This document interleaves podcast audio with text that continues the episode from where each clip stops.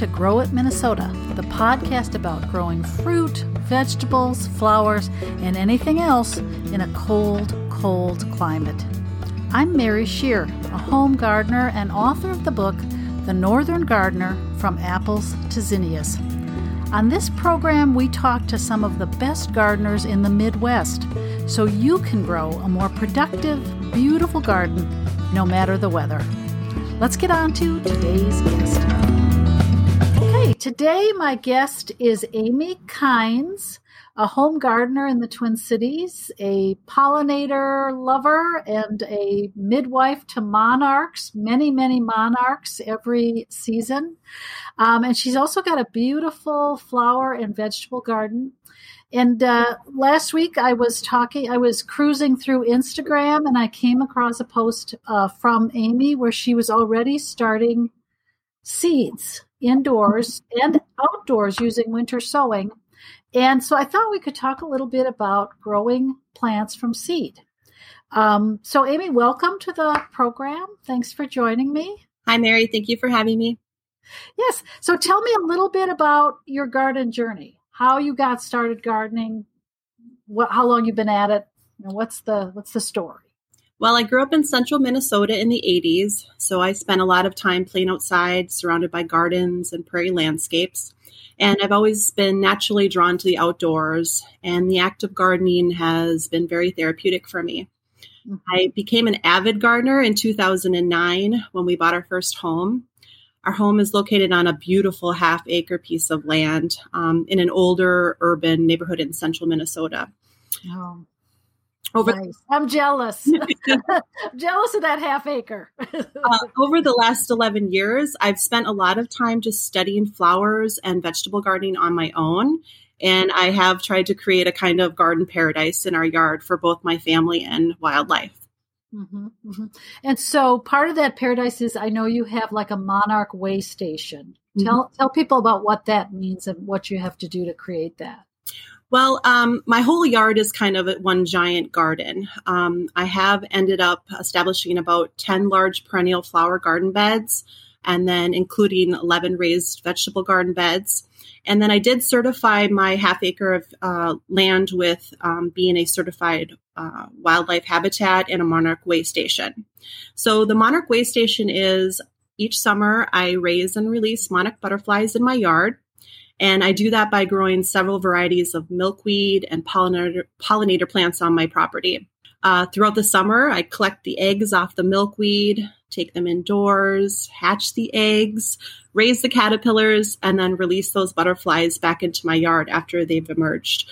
Um, in total, I've raised and released 271 monarch butterflies so far. Wow. Yeah. And then um, also a part of Monarch Way Station is I've certified my yard as a wildlife habitat.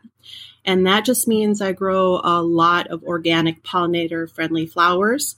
I don't use any pesticides or herbicides on my property and I um, take a lot of time and effort to provide food, water, cover, and um, natural shelters for wildlife and insects. Mm-hmm. And what are some of the pollinator flowers, the pollinator plants that you think work best for attracting butterflies, bees, you know, wildlife generally? My favorites are um, prairie blazing star, mm-hmm. um, Mexican sunflowers, zinnias, bee balm, anise hyssop, and of course um, milkweed. Anything that's purple or blue, butterflies and other insects really love. Yeah, and they also really like the orange ones. Yes, the the Mexican sunflower, the torch variety, that is very beautiful, and they go wild for that. Yeah, I've got that one too. It's it's a fabulous annual plant. So it is. We are talking on February tenth, and you've already started your seeds. Mm-hmm what are you starting early and why are you starting so early? well, I start in late January and I continue through February and March um, because I grow so many different flowers and vegetables each year. Um, here in Minnesota, though, I would definitely recommend the average gardener or beginner gardener to start sowing their seeds in March, about eight to 10 weeks before their last frost. And what you, but you start earlier. So what, what is the benefit that you're getting by starting earlier?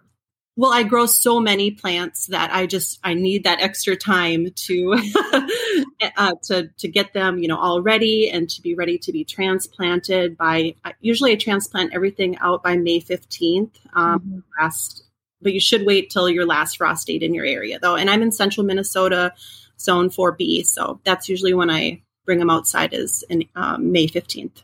Yeah, that's a that's a good bet usually. Yeah. And so I noticed on your Instagram, and by the way, her Instagram title is Milkweed and Daisies. Yep. If you want to follow Amy, um, you use both the winter sowing method and then you also do indoor seed starting. So, what do you do the winter sowing method for? Um, and maybe explain a little bit about what that is. Yeah, it's a it's a popular trend right now. Um, and you just take uh, cheap and I mean, it's really a cheap and easy way to go about it. You don't need a lot of space. Mm-hmm. Everything can be done inside and then put outside. Um, you can use recycled clear plastic containers and then just put um, top and bottom drainage holes in them. You fill your container with three to six inches of soil, plant your seeds, water them, make sure it's all secure with uh, a clear or, or regular duct tape, and then you set them outside and you kind of let nature take its course over the next few months. And then, of course, when spring spring pops up, uh, your flowers or vegetables will start to grow. Yeah, but not that doesn't work with everything, right? No. So what are what are you what are you doing for winter sowings? I like to stick with herbs and flowers for myself, but you can definitely do uh, vegetables like kale, cabbage, radishes. Uh, the herbs I am uh, and flowers that I'm growing through winter seeding is zinnias, marigolds, hollyhocks, and a lot of native plants that need that kind of cold stratification um, mm-hmm. to to get out of that dormancy. Right, and they're they're ones that the, the native plants or the perennial plants. They're, they're ones that would be outside all winter anyway. Exactly, they're yeah. not an annual that's going to die back. Mm-hmm. Yeah, yeah. Um, so, uh, in what? And then, do you also start flowers indoors under lights as I, well? Yes, I have a really nice seed starting setup. For that, I have a large wire shelving unit, like four to five um, four feet wide and five feet tall, and then two smaller units. And then I use uh, LED lights. So I have about five LED shop lights. Mm-hmm. Um, and those you want to get that are 5,000 to 6,000 kelvins and 3,500 plus lumens. That's going to give you um, uh, closer to natural light. And also, LEDs are a little bit more cost effective. Right. And they last forever. Yes, they do. I also use two heating mats and oscillating fans. Of course, you'll need your seed starting trays with domes, and then you'll also have to buy your seed starter mix and then your seeds. And I know you use um, a little different. You don't just buy like a seed starting mix or a potting mix for the soil. You kind of tweak the recipe. I do. Uh, so, what do you do, and why do you do that? well, I first off, I buy a seed starting mix, which you can just just use that um, beginner gardeners, I would highly recommend just starting with that.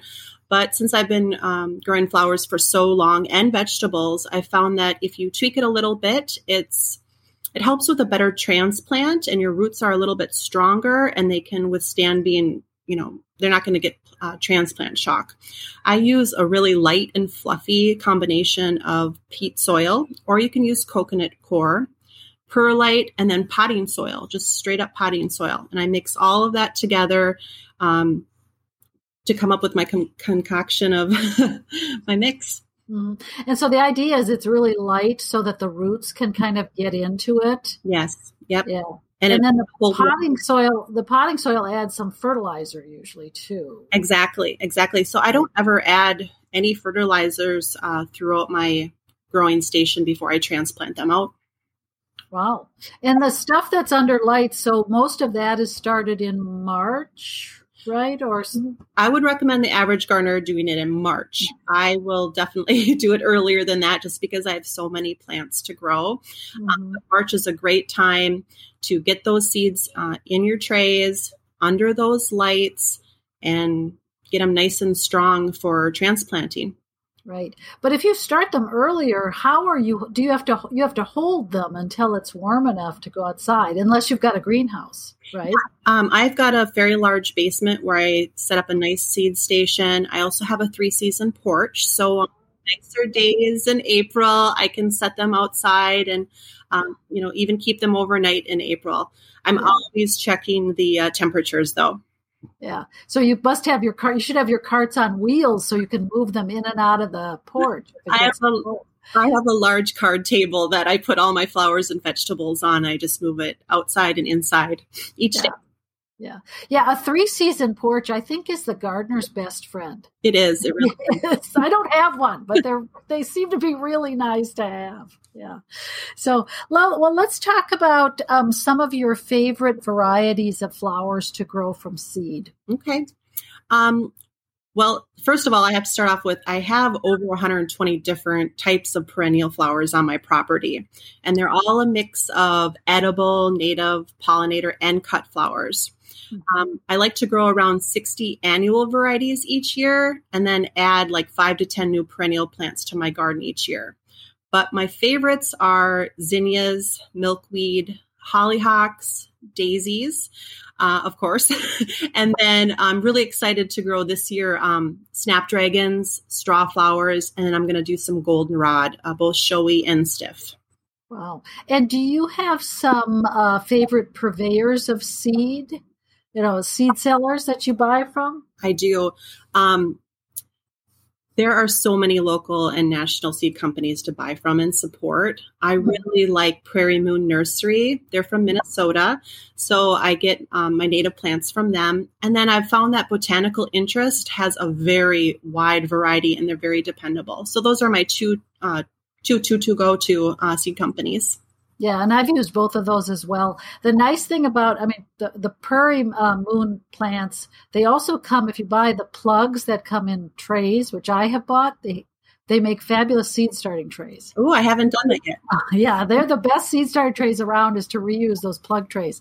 Um, but botanical interest also gives you a lot of information on the seed packet. They do, and that's very and, important to read those seed packets. Right. Yeah. Yeah. And so when you're starting those seeds indoors, um, you're not starting them all at once, obviously. So what do you what do you use to determine when you start which of the flower seeds?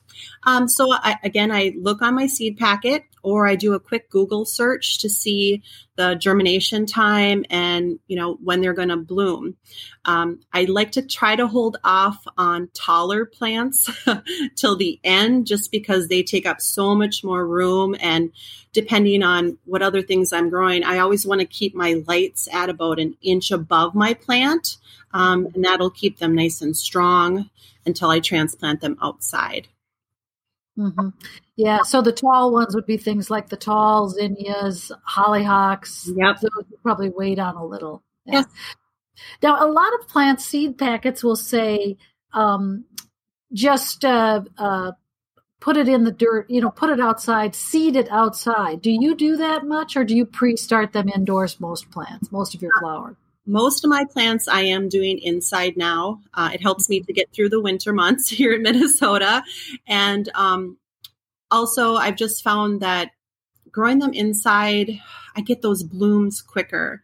I see the wildlife and you know the insects coming to my yard faster, and that's what I really want to do and enjoy throughout my summer is having those fresh blooms right away. Mm-hmm.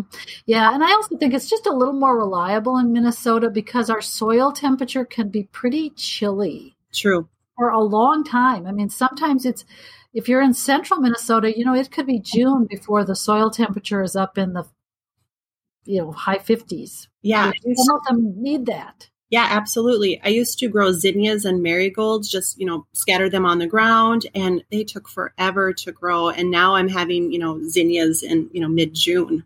Mm-hmm. By starting them indoors. By starting yeah. them indoors. Yeah. yeah. And what are what are some of the easiest, like you was saying, zinnias thinks reminds me. I think zinnias are probably the easiest flower to start from seed. What are some of your favorites to start from seed that are just great for beginners? For annuals, I would go with Alyssum, uh, calendula. I love petunias and marigolds. Marigolds, they're all really easy to grow. And for perennials, of course, hollyhocks, Echinacea, Dianthesis, and Yarrow. Um, those are all gorgeous summer long and very easy to grow also. Oh, okay. Yeah, those are good good options. And do you have, you know, like among the varieties, you know, each is like the zinnias, there's like 400 different kinds of zinnias. Um, and I know not all of them are equal for pollinators. Yeah. So, what, do you have some that are your preferences, and you know, for pollen? If you're going to be a pollinator gardener, zinnias that you particularly like? Um, when it comes to zinnias, I just think they're all around a great pollinator. But and a few of my favorites would be like the Candy Cane mix, Queen Lime, Northern Lights, and then those giant purple ones really attract pollinators. Oh, do they? Yes. Yeah, good. I'm going to grow those this year. I bought, I got the seeds already, and that's that's another question I was going to ask you about seeds. Are you having trouble getting seeds this year? I do not because I buy my seeds in the fall. Um, I don't wait till January or February. I I get online and I start searching in you know October, uh, November, and then I'm, I'm set for. I don't have to panic about you know getting seeds. Uh, I also save seeds also. So always save your zinnia seeds, marigold seeds, um, uh, the liatris if you want to grow like blazing star, those kind of plants. I would definitely save them at the end of the year in the uh, like spring or I'm sorry, September or October. Start saving those seeds. Mm-hmm. Yeah. So I'm kind of you you grow so many different plants. I'm just trying to think of what your spring must be like. do you have like special beds for cutting gardens or how how do you get it all out there uh, in time? Um, well, um, so I have so many garden beds that I just I I kind of just feel where things should go to be honest. Um, if I see a section that needs a little extra color, I, you know, I plant a bunch of zinnias there. Um, this year, I'm I'm adding actually a couple more gardens. So I just I really kind of like that English garden kind of feel, um, where it's just tons of flowers, different kinds of varieties and heights, uh, colors. I really just go for a kind of natural flow of flowers. Mm-hmm. Do you have a background in art? Or you know, I some did. people like those those little uh, you know pl- plant by numbers things. Yeah, right. No, um, I actually did uh, go to college for art history, um, and I've just I yeah the flowers. It, if I could have a career in flower gardening, that would be just ideal. Mm-hmm. Yeah, yeah, and so um, so you have also have a large vegetable garden. I do. Um, and uh, how is it arranged in your? I mean, what's your sun and and uh, your light situation on your on your property? So the backyard is my pollinator garden um, that gets both sun and shade. And then my vegetable garden is on my south side. So that's all day sun. And then my front yard um, kind of gets the evening, the evening sunlight. So, um, yeah, I just, I try to, you know, read your seed packets, make sure you know what your flower needs. Does it need sun? Does it need shade? And just plant them in that specific location. A lot of the flowers that I grow on the south side are going to be companion plants for my vegetables. So tell me what you, when you say companion planting, how do you what are you talking about? What are you what are you meaning? So companion plants will be plants that um, work well with your vegetables. They'll um, deter pests. They'll attract pollinators, um, and they just they they won't they won't mess up um, kind of the cycle of things. So nasturtiums, marigolds, uh, I love borage. Those are all really great companion plants that can go with almost any vegetable that you grow. You can get a little bit more specific and do quick Google searches and say what companion flower works best with you know Brussels sprouts, and then you would be able to find that out. I'm always searching online what plant will do best with which uh, vegetable mm-hmm. I'm growing. Yeah. And the nice thing about having the flowers in the vegetable beds is it also just looks prettier. It does, yeah. yeah. Although I've seen pictures from your Instagram of your vegetable gardens and they're lovely. they're, they're, very nicely kept up and very pretty, pretty, which is which is great because I think vegetables can be lovely anyway. They are, yes. Yeah. Um, so let's uh, talk a little bit about care you know when you've got things outdoors well so like how do you when you move things out do you how do you, do you harden these plants off? Or do you bring them in and outside? Or how, how do you get the process of moving the flowers you've pre-started indoors to the outdoors? Well, in late April, you'll want to gradually expose all of your plants to the outdoors. You're going to start with one hour outside, kind of in a shady location. And then I would just work your way up over the next two to three weeks of bringing your plants outside for full days. Um, you don't want to just bring your plants outside one day on a really sunny day it'll sun scald them and that will kill your plants and all your hard work will be will be gone for the season um, like i said i had a i have a long card table so i'm moving those plants in and out each day um, and then at night i'll sometimes leave them out on my covered porch if it's going to be a really nice uh, evening mm-hmm. Mm-hmm. So it takes about three weeks to sort of do that transition period for you? Yeah, I'd say about three weeks. Um, colder flowers or flowers that will acclimate better to cold, like pansies and Johnny jump ups, um, cone flowers, those I I sometimes just leave outside because you know it's not very sunny out in in April, um, and if it is going to be a sunny day, I'm definitely going to bring them into a, a shadier spot. Right, and those actually can take. I mean, pansies can take almost into the yes, 30s. Absolutely. Yep. You'll be okay. Mm-hmm. And do you start those from seed too? I do. Yep. Oh, wow. These are great. They need sunlight to germinate, so make sure you don't cover those seeds. Or they don't. Oh. They don't need sunlight. um, they need darkness to germinate. So don't put those pandy, pansies under the light. Oh, okay. So you just cover them up with seed with soil mm-hmm. and put them in a dark place for a while. That's what I do. Yep. Hmm. And are those those are ones I bet you've already started? I did. I have started my pansies. Yeah, because I've you know you see the pansy bowls, and I get think that's one of the things that's an advantage of starting your flowers from seed, is you know you can save a ton of money. A ton, a ton of money. You know, and and I'm I'm all for buying a six pack of plants. So if you want a six pack, if you need them, you know, you want a supplement or something. But if you're on a budget as a gardener, seeds are your best friend. That is the main reason I started, uh, decided to start growing flowers was because of the cost. I was spending way too much money on flowers. Um, I just came to the re- realization that why spend three dollars on a pack of six annuals or eight bucks on a perennial plant when I could buy one seed packet for that price and get, you know, 50 plus flowers from it. Mm-hmm. Yeah. Now, the thing though with perennials is those are a little trickier to start from seed.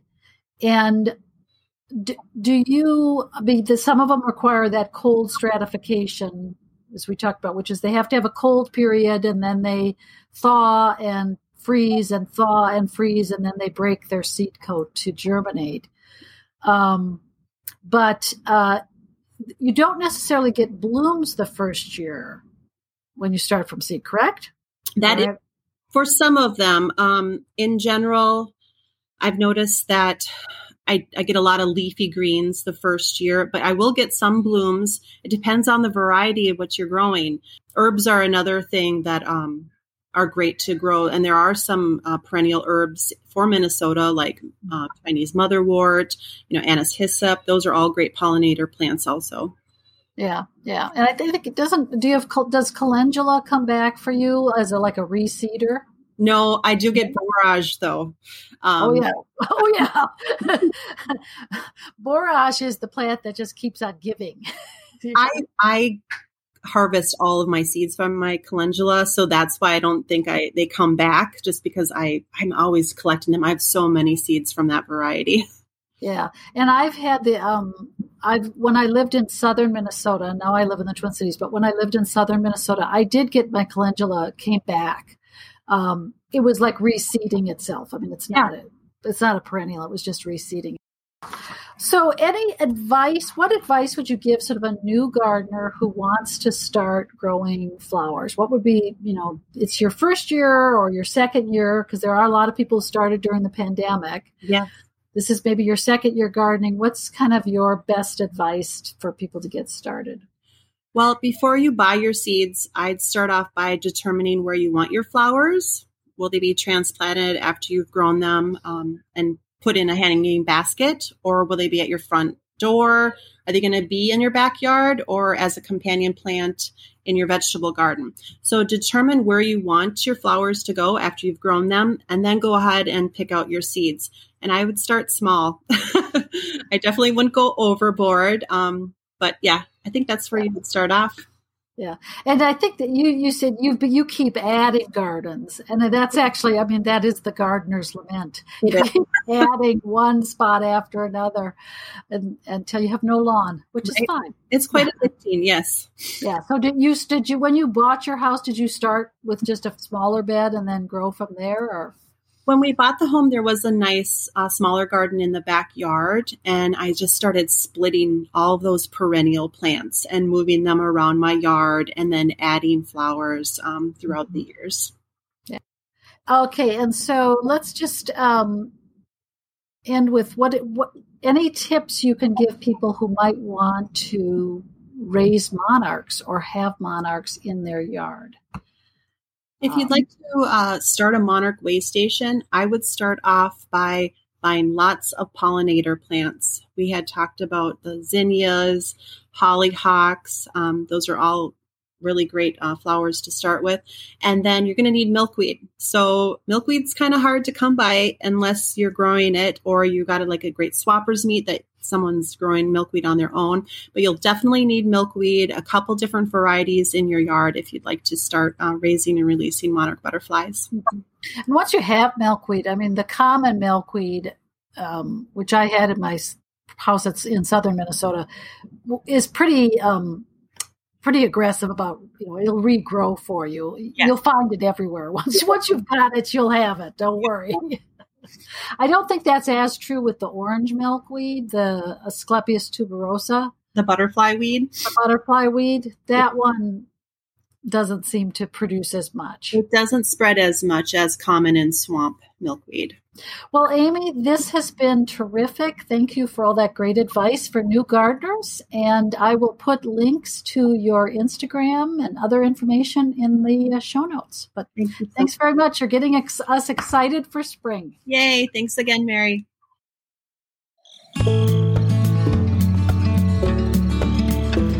Amy has such great advice for new gardeners. Start small, grow what you love, and read those seed packets. I've put a link in the show notes to more information about creating a monarch way station on your property. Even if you don't want to hatch and raise monarchs, you'll be doing a great service to pollinators of the north, and really the whole planet, by planting that kind of garden. If you are enjoying Grow It Minnesota, please subscribe, follow, and give us a review over on Apple Podcasts. That really helps me reach more cold climate gardeners. Thanks again for listening. We'll be back in a couple of weeks with another show.